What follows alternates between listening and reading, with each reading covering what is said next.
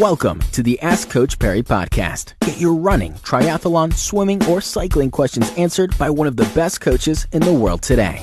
Thanks for downloading and listening to the Ask Coach Parry podcast. Lindsay Parry with us once again. I'm Brad Brown. Lindsay, the last few days we've been chatting about where people should be right now as far as their Comrades training goes. We basically smack bang halfway through January, and this is where the rubber meets the road. Most people back at work and things, really getting into the swing of things now. The last 3 days, Monday we looked at the Vic Claphams, Tuesday the bronze medal hopefuls, and then yesterday the Bull Rowans. Today we wanted to look at the silvers. Where should the guys and girls who are aiming for a sub 7.5 Comrades be right now? Okay, so as you said, these are the very, very good runners, and it takes an enormous amount of training on top of being an exceptional runner to get a silver medal. So you should have run a sub-3 marathon by now. And my feeling on the rest of this year, if you're very serious about running a silver medal, is it's less important to run the sub-3 now and more important to get you in the kind of condition that will give you the confidence that you feel like you could have run a sub-3 if you'd raced it.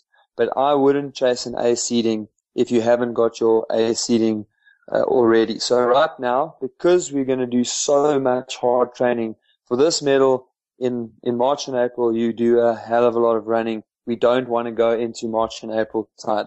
So for me, the idea now would be to set a goal for a slightly short race, perhaps a 21 or a 32K, and to be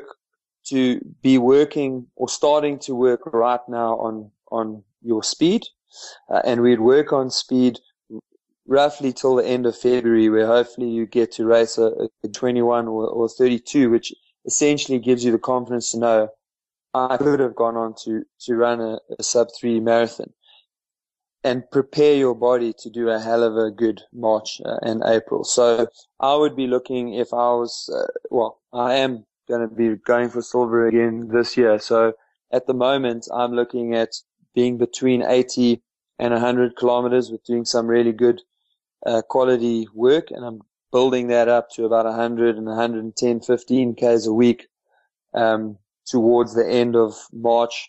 And then from March and April, we're going to bang the mileage up and we're going to start working on strength so that we can prepare for the upcoming race. Brilliant stuff. Lindsay Parry, thank you so much for that answer. Don't forget, if you have a question that you'd like answered on the podcast, all you have to do is get over to this website. It is askcoachparry.com.